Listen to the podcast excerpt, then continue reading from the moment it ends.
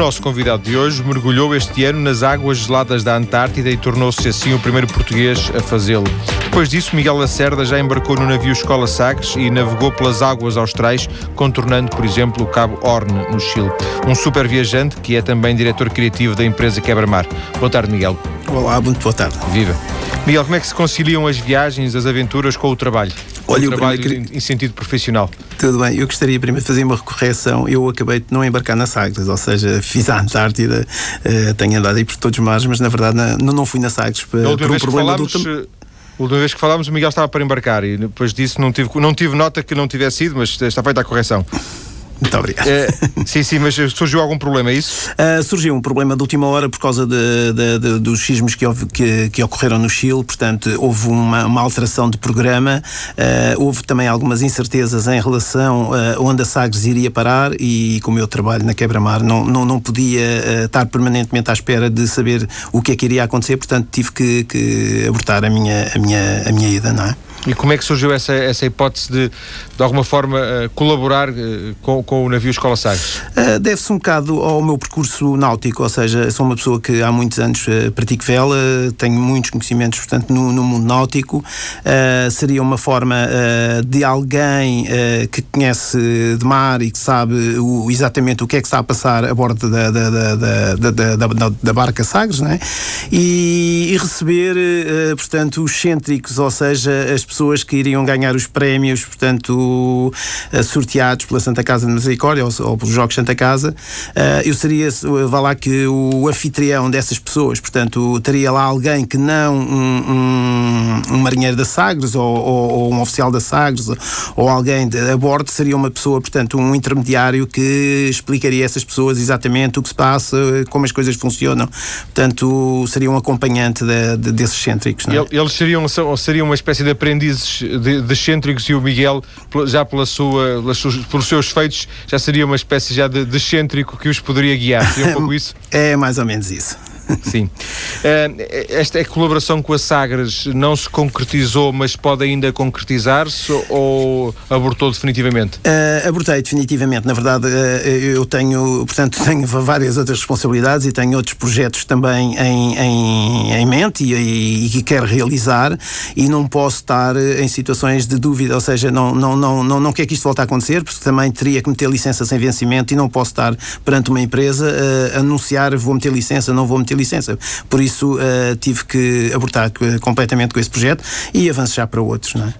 Sim, e, e também que, que quero perguntar-lhe sobre isso, porque a primeira a pergunta que eu fiz e que de alguma forma gerou este, este esclarecimento e já esta resposta é que tinha a ver precisamente com, com, a capacidade de conciliar coisas que não são fáceis de conciliar, não é? Porque estar, sei lá, três semanas, quatro semanas fora, eh, tendo, mantendo responsabilidades, neste caso na sua empresa, na empresa onde trabalha, que é a Quebra-Mar, não, não há de ser fácil, não é? É evidente, é isso mesmo, por isso mesmo eu tenho que, tenho que ter alguma responsabilidade e não posso estar com, com incertezas, não é?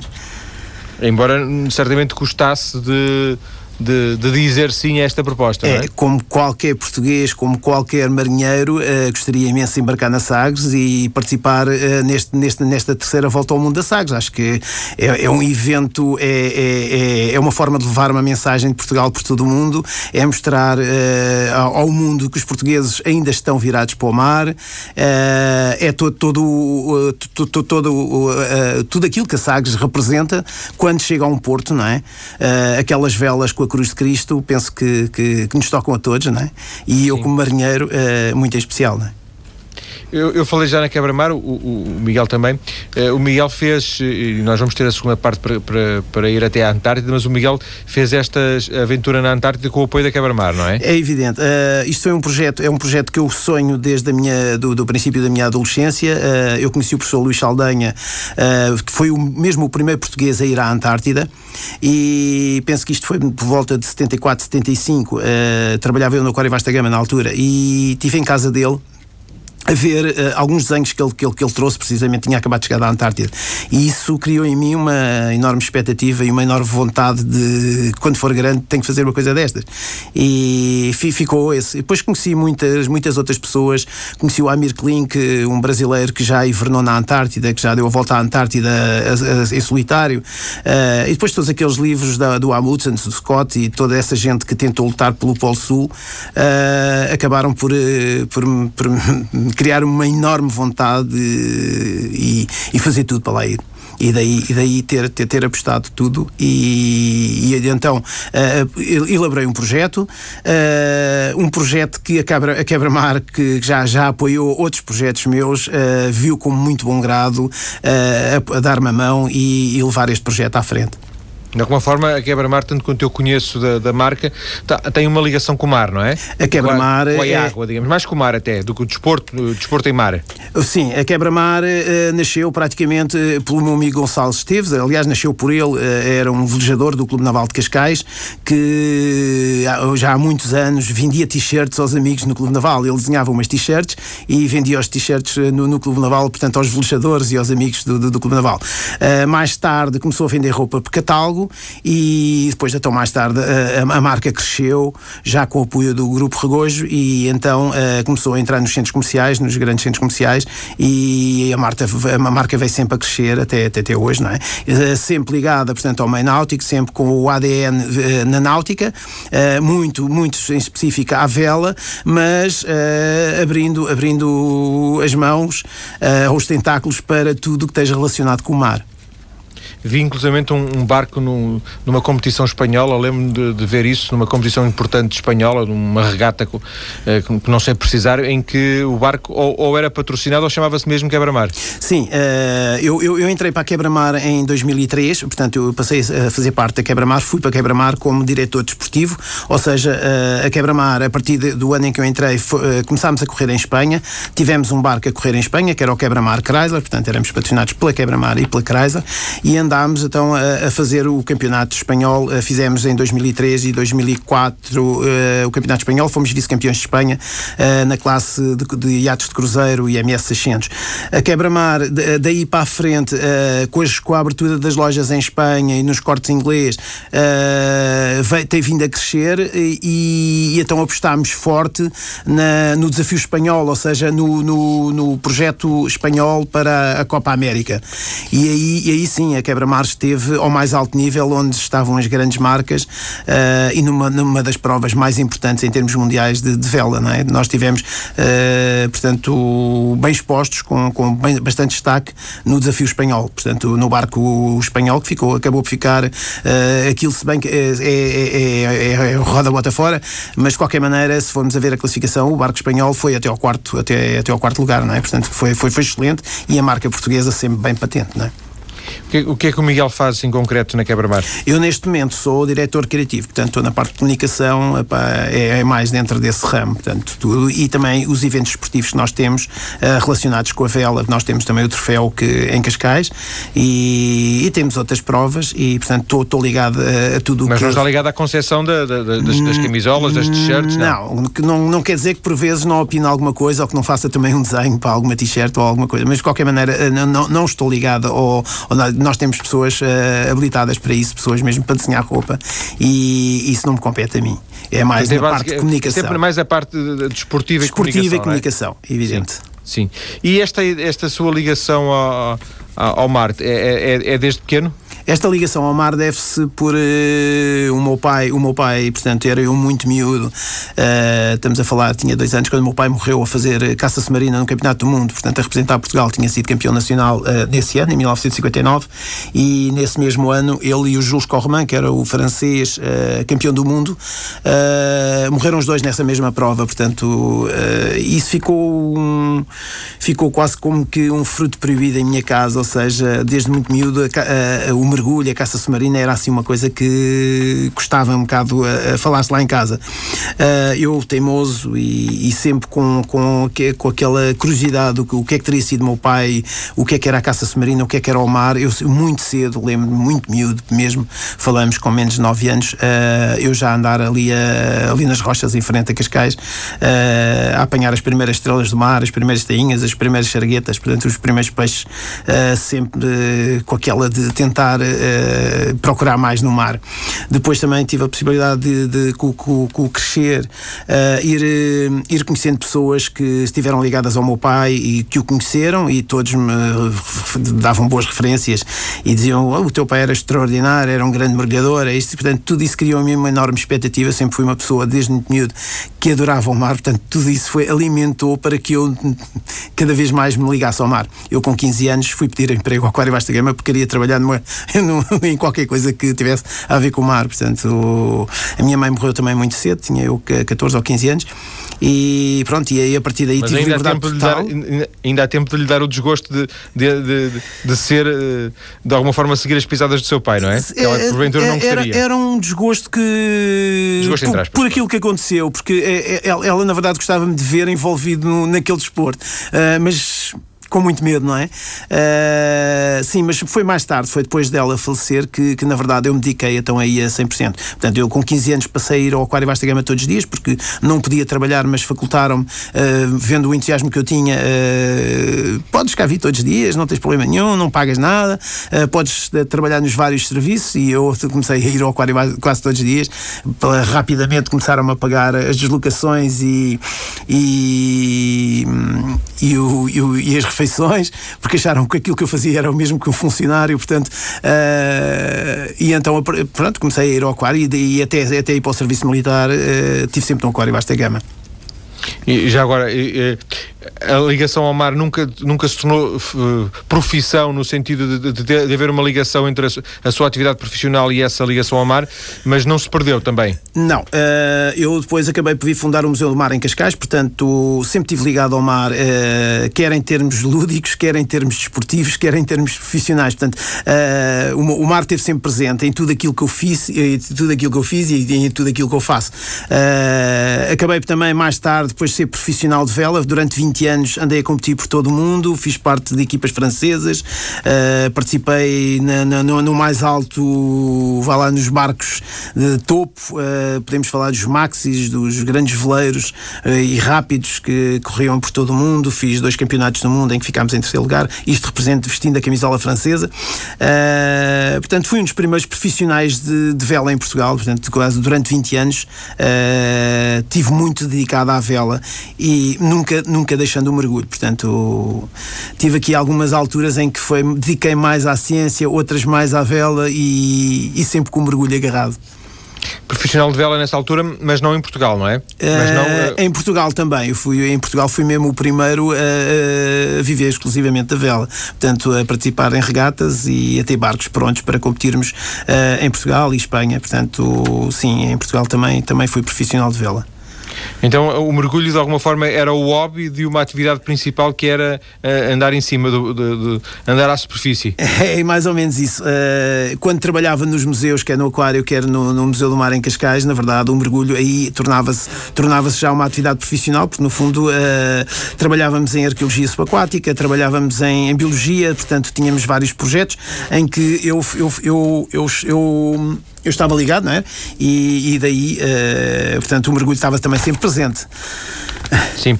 Uh, Miguel, uh, esta ligação hoje em dia menos eu ia dizer, menos direto ao mar. Hoje em dia trabalha numa empresa, de uma forma organizada. Essa empresa, por acaso, também tem alguma ligação ao mar, mas é só em termos do objetivo, porque a empresa é uma empresa de, de roupa, de vestuário. Um, surge porque, ao fim de algum tempo, não é possível continuar a ser um desportista, neste caso concreto, um profissional, da, neste caso da vela? Não concordo muito consigo. eu estou muito ligado ao mar, ou seja, apesar de trabalhar numa empresa, e, se, e, se, se, e, e como deve conhecer, uh, ainda não há muito tempo lancei um livro que é o Cascais Cascais Atlântico, Flora e Fauna Marinha de Cascais, um livro que fiz nos últimos três anos, portanto, nos últimos três anos, de 2005 a 2008, em que fiz 300 e tal mergulhos. Portanto, se formos a ver isso em três anos, não posso dizer que estou totalmente desligado ao mar. O que Eu acontece, em termos profissionais, profissionais mesmo. Pois, mas acaba por ser profissionais porque o livro está à venda e eu também ganho alguma coisa com isso. Uh, sim, mas em termos profissionais, em termos de trabalho, ou seja, o trabalho onde eu estou diariamente, não é isso, portanto, mas de qualquer maneira, uh, continuo muito ligado ao mar. Ao mar de, ao mar de Portugal, basicamente? Uh, sim, Sim, porque estou aqui, porque estou em Cascais, porque estou, tenho mais afinição com Cascais e porque conheço mais Cascais, uh, muito ao mar de Cascais, mas eu mergulho por todo o mundo, portanto, e daí o meu entusiasmo e todas estas coisas de ir à Antártida e de, de partir já, se tudo correr bem, em setembro para, para o Pacífico para fazer outro projeto. Também de mergulho? Também de mergulho. Miguel, são, são tudo uh, propostas que vamos desenvolver uh, com, com, com detalhe, sim, posso dizê-lo, com detalhe, uhum. na segunda parte. Na segunda parte vamos então à Antártida perceber como é que foi essa experiência. Vou também fazer-lhe perguntas sobre a questão do, do mergulho, uh, esses locais de onde já mergulhou e já agora também, já que ficou aberto o apetite, vamos conhecer esse projeto no Pacífico em setembro. Nesta primeira parte conhecemos um pouco do, do percurso, do trabalho do, do Miguel Lacerda. Na segunda parte, que é já daqui a alguns, alguns minutos, voltamos à conversa para uh, estes e outros detalhes. Até já. E regresso para continuar a conversar com Miguel Lacerda, que em fevereiro mergulhou nas águas da Antártida. Na primeira parte já conhecemos um pouco do percurso e de como é que o Miguel chega até uh, ao banho gelado. Miguel, já se percebeu que era um sonho antigo ir até à Antártida. O que é que fez, o que é que tornou possível esse, a concretização desse sonho? Bem, o que tornou possível. Boa tarde. Uh, o que tornou possível, uh, na verdade, foi conseguir os apoios uh, mínimos para, para, para podermos deslocar à Antártida. sem isso era, era totalmente impossível e, na verdade, a quebra-mar deu um passo gigante porque é, é extremamente dispendioso a deslocação à Antártida, principalmente ir munido de equipamento de mergulho e equipamento fotográfico. portanto, penso que o que deu o grande empurrão para que isto se concretizasse foi, na verdade, o apoio que tive da, da, da, da, empresa Quebra-Mar. Mas que não seria possível há 3 ou 4 anos, por exemplo? Uh, há 3 ou 4 anos uh, não seria possível porque, é assim, nem todos os anos há, uh, portanto, há expedições onde se pratica mergulho. portanto, estas expedições vão com um navio específico, ou seja, um navio que está munido de equipamento para acompanhar e para, portanto, para qualquer eventualidade que possa acontecer a um mergulhador.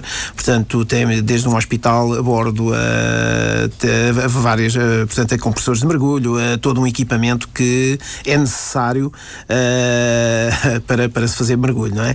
E, e o Miguel estava, estava atento, ao, eu estive à, atento à, existência, à existência dessas expedições, era isso? A primeira vez, a primeira vez que tentei, na verdade, não havia expedição esse ano de mergulho, portanto, o que acabou, que acabou por não acontecer, não é? No ano seguinte avisaram muito em cima da hora, portanto, estamos a falar em 2009, avisaram muito em cima da hora que seria, que nesse ano iria haver, sim, uma única expedição expedição e eu não tive tempo para me preparar. Uh, sabia que eles, uh, portanto, tinham mais pessoas interessadas em mergulhar na Antártida e prepararam, eh, portanto, para 2010 duas expedições em que eu fui, fui logo incorporado na primeira porque já estava há uma série de tempo em lista de espera para ver se conseguia ir à Antártida para mergulhar, não é?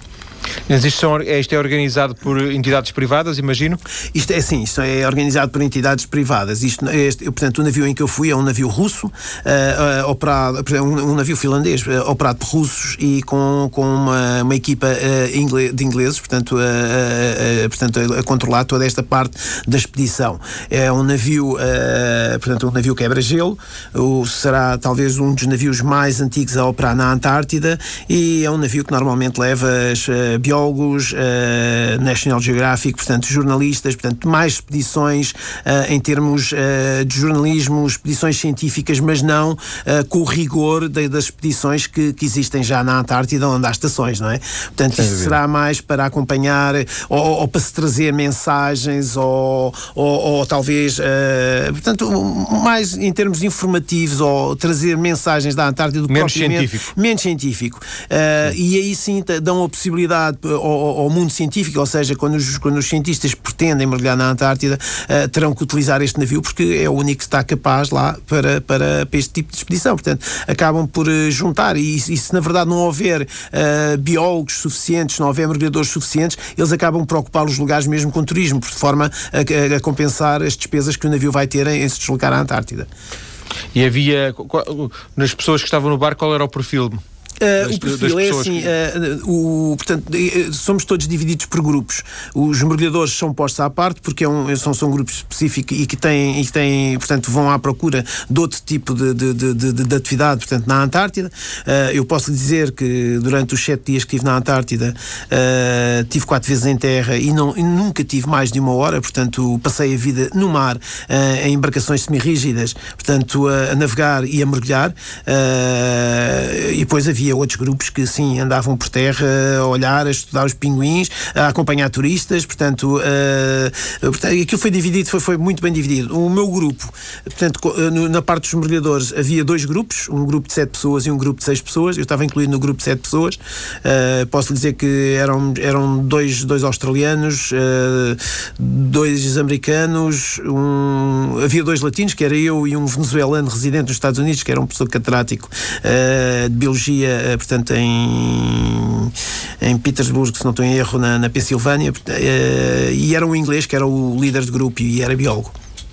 Portanto, e sim, sim, sim. E, portanto, isto era um grupo de trabalho, uh, estávamos, o nosso grupo de trabalho estava mais virado, portanto, para tudo o que era fauna marinha, ou seja, mais, mais virado para, para, para, para as baleias, para, para, as grandes baleias e para as focas, portanto, nem, nem sequer estávamos uh, preocupados com a, com a, questão dos pinguins ou com outras espécies, portanto, era mais a questão do mergulho, observação de focas, observação de, de, de, de grandes cetáceos.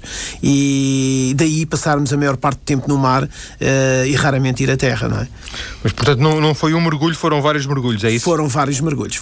Fiz, eu fiz 10 mergulhos de escafandro autónomo e depois fiz outros tantos eh, que não, que não contabilizei em apneia, ou seja, quando havia aproximação a grandes cetáceos, portanto, estamos a falar das grandes baleias ou aproximação a focas, uh, como as focas leopardo, ou as focas caranguejeira, ou as focas de Vedel, uh, não era aconselhado ir com equipamento, portanto, de escafandro autónomo, porque como nós vamos mergulhar na Antártida... Seja, com, temos... com ar, com garrafas de ar, é isso? Sim, com garrafas de ar. O que acontece é que para se mergulhar lá precisamos de fatos secos, fatos secos eh, que, que acabamos por ir extremamente lastrados. Se houver um. Extremamente lastrados tem que. Eh, portanto, seja... temos que ir com muito chumbo, com muito peso. Ah, sim, sim, o que sim, acontece é que se houver um ataque, um ataque de, de, de, de, uma foca leopardo, por exemplo, uh, é, é, difícil tirar uma pessoa dentro de água com aquele, com aquele peso todo. Portanto, a pessoa tem que se ir desequipando devagar, tem que ir tirando o lastro, tem, e se houver um ataque ou algum problema com um grande cetáceo, uh, é difícil uh, tirar a, a pessoa dentro de água. Portanto, daí, quando nós mergulhávamos junto a esses animais mais perigosos,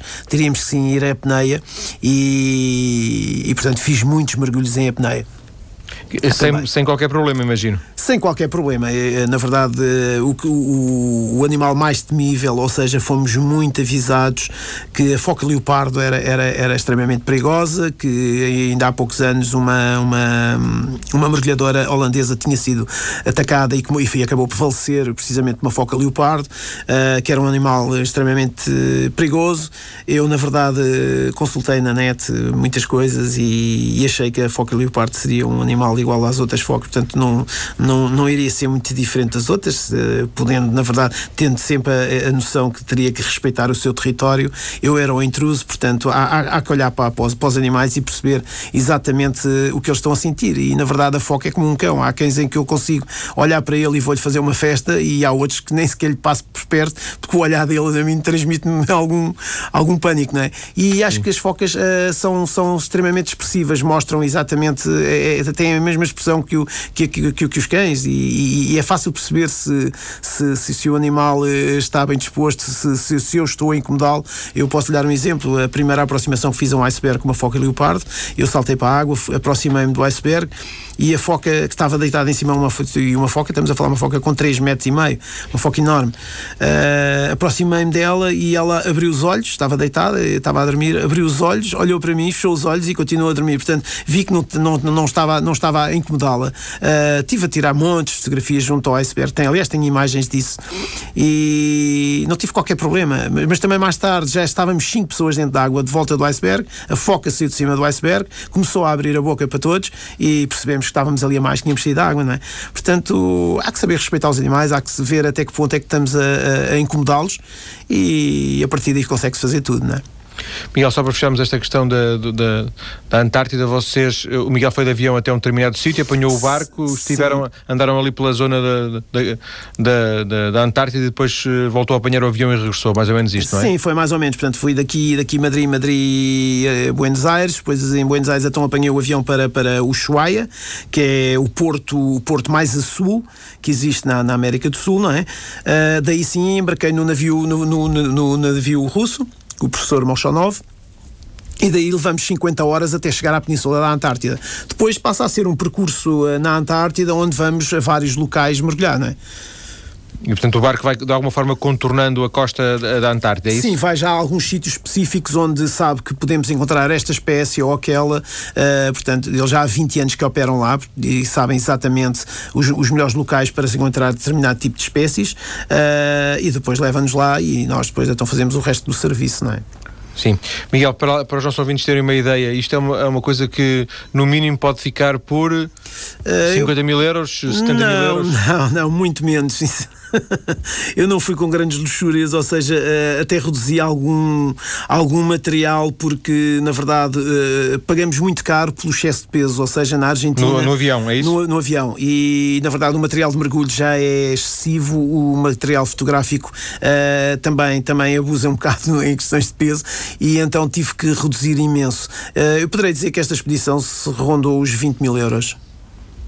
Tudo, tudo uh, pago no final 20 mil euros. Sim, sim, é bem, sim, é final, bem, sim, menos sim. Do que, bem menos do que aquilo que eu, sim, sim, eu sim, muito menos. Eu imaginava. que eu imaginava. Sim, sim, é verdade. Miguel, e agora, uh, resolvida esta questão, este, realizado este sonho, podemos falar nisso, não é? Podemos, podemos dizê-lo desta forma, realizado um sonho. Uh, sim, o sonho está realizado, falta a última parte do sonho, que é agora pôr isto em livro. Vai, há, há, de ser um livro com as suas eh, com as, sim, com as sim, fotografias sim, que tirou, estou... com, as, com as impressões que é recolheu lá. É evidente, é evidente. Eu quero fazer um livro para uh, mostrar a Antártida uh, aos portugueses, ou seja, mostrar o bonito que a Antártida tem, mas mais importante ainda, uh, trazer uma mensagem de alerta, porque na verdade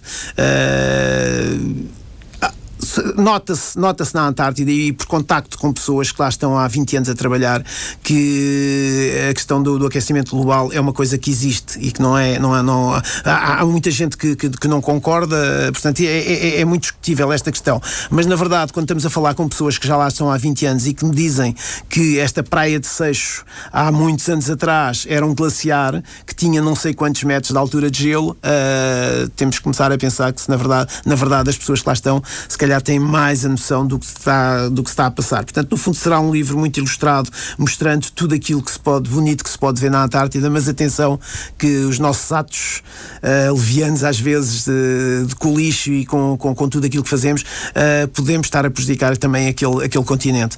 Uh, pronto, será uma forma de, de, de, anunciar e de, de, pedir também para que olhemos para estes actos que, que temos todos os dias, não é? Que, pronto, e o livro sai este ano? Estou uh, neste momento a tentar uh, arranjar uma editora ou um patrocinador que queira financiar o livro. Uh, se não, serei eu mesmo a avançar com a questão. Sem dúvida, mas portanto a ideia é que sai este ano, não é? Sim, queria fazer, queria, queria, queria que o livro saísse antes do Natal. Sim. Faria todo sentido. Miguel, há bocadinho perguntei-lhe uh, dos custos disto, num pressuposto de obviamente, que poderia haver outros ouvintes ou outras pessoas interessadas em fazê-lo, mas tanto quanto julgo saber, uh, será cada vez mais difícil fazê-lo e já não depende tanto de dinheiro, não é? É, na verdade, uh, vai haver um grande controle aos navios que estão a ir à Antártida, porque a Antártida está a ser um bocado, neste momento, alvo de, de, de grande turismo descontrolado, ou seja, há grandes navios, grandes paquetes, com, estamos a falar de paquetes com 4 e 5 mil pessoas, que passam, portanto, agora na passagem pelo Cabo Horn, ou seja, vêm do Pacífico para o Atlântico e estão ali três ou quatro dias em Ushuaia e aproveitam vão fazer uma, uma, um passeizinho à Antártida, levando toda essa gente e todo o lixo que esses, esses navios, se bem que eles dizem que não, não, não largam eh, os, os, os jetos para o mar e que têm tanques próprios, mas eu não acredito com 4, 5 mil pessoas que isso não aconteça. E, portanto, eles estão a controlar imenso uh, todas as locações de navios à Antártida, uh, estão a proibir, por exemplo, este navio em que eu fui não tem biocombustível, vai poder deixar de, de operar este ano na Antártida uh, e, todos, e, e, e, vai haver um maior controle na, na, na, ida de turismo à Antártida, ou seja, quem vai, ter, quem vai à Antártida a partir de agora vai ter que pagar muito mais porque vão, ser, vão haver muito menos meios vai para, ser mais para, para, vai, vai, vai ser, e vai, vai ter que acontecer, não é? E antes, antes uh, do livro sair, portanto lá para o fim do ano, imagino eu, o Miguel já nos disse que tem ainda este ano um outro projeto.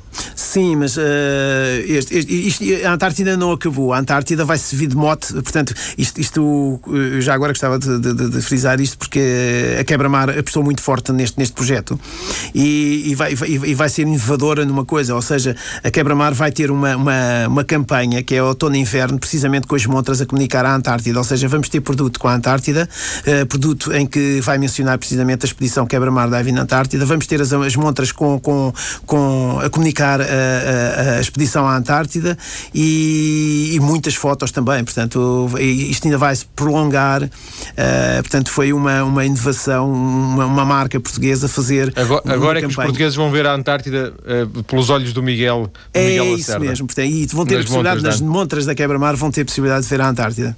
Sim, Penso que e, é mas, sem dúvida. E, e conte-nos o que projeto é esse lá para setembro? Em setembro, uh, estou a pensar uh, se conseguir, portanto já, já tenho os contactos todos feitos. Eu na, na Antártida conheci exatamente um, um, um, indivíduo que costuma ir à ilha de Guadalupe, portanto, falamos no México, uh, portanto, do lado do Pacífico, há uma ilha de Guadalupe aqui do lado do Atlântico, que é francesa, mas estamos a falar da ilha de Guadalupe, que é uma reserva mundial que fica a cerca de 210 milhas de Ensenada e a 230 milhas milhas a sudoeste de, de, de San Diego, portanto, relativamente perto também dos Estados Unidos. Esta ilha é uma ilha que tem uma grande colónia de elefantes marinhos, uh, tem uma grande passagem entre agosto e setembro, uh, entre agosto e outubro, de, de, de, cardumes grandes de atuns, e o que faz ali concentrar uh, uma espécie de tubarão, que é o tubarão branco, que a maioria das pessoas, pelo filme do Spielberg, sabe exatamente o terror que esse bicho parece ser e eu pretendo ir mergulhar com, com, com, o tubarão branco, ou seja, vou, que estou a pensar, uh, ir uh, mergulhar com o tubarão branco, mostrar que o animal não é assim tão, tão temível, é evidente que temos que saber respeitar o seu, o seu espaço, uh, mas na verdade todos estes animais fazem parte do planeta e são extremamente importantes para o equilíbrio do, dos oceanos.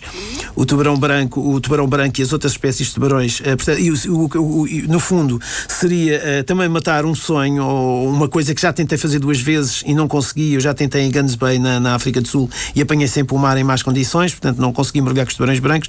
E agora, a terceira vez, penso que vai ser de vez, uh, consegui mergulhar com eles.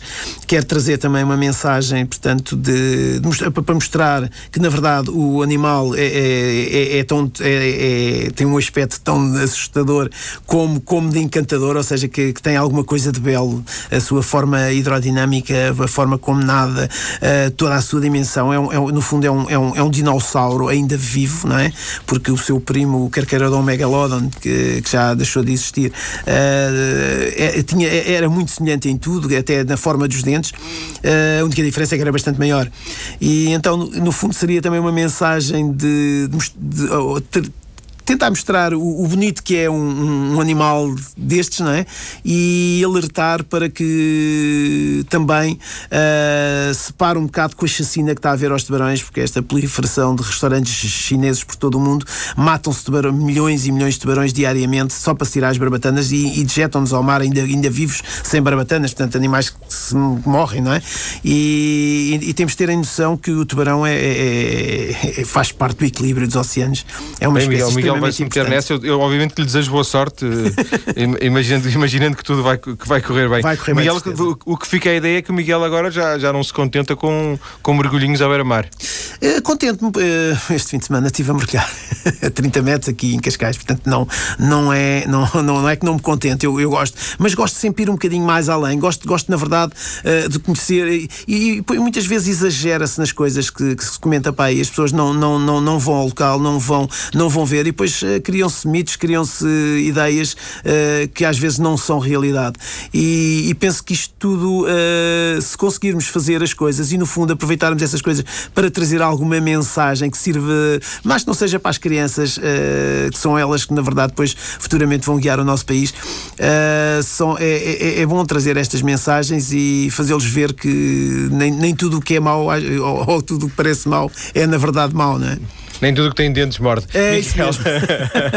Miguel, um abraço para si, muito obrigado. Muito obrigado. Uh, sucesso nas próximas, uh, nas próximas aventuras e ficamos à espera desse livro. Um abraço e boa tarde. Tá, boa tarde.